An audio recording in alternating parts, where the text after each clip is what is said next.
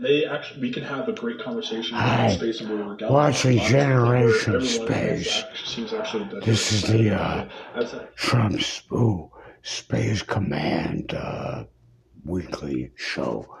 And uh, basically, the incredible thing is they're all talking about, you know, money being made in space. And like at the morning, I was watching how people have the student loans. And like, so in other words, the government invests, oh, a trillion dollars developing the technology and then Elon Musk makes money off it. It's sort of like student loans.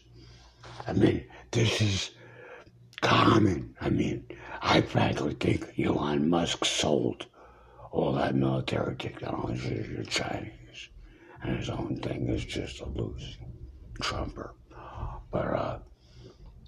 You know, like, well, oh, no, no, but in other words, these guys are getting the advantages, all of them, all the corporations, of trillions and trillions of dollars and millions of American dead for their own profit. And yet, the government can't figure out to say, well, you're worthless student loans because we don't need you anymore at all, any of you. We have robots. Goodbye. Uh, you have to bet. In the Civil War, indentured servitude was outlawed because all the whites, and mind you, the Civil War had nothing to do with blacks. Nothing. Five million whites died. And at the end, the whites went into debt. And they were perpetually in debt. And uh, after a while, indentured servitude, which means they can't just say you're in debt.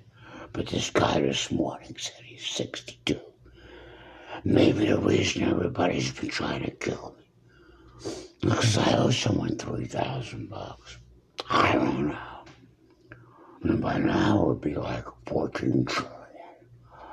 In any case, these guys, all of them, have been, uh, you know, trillions of dollars and millions of American debt digging in the radioactive mud.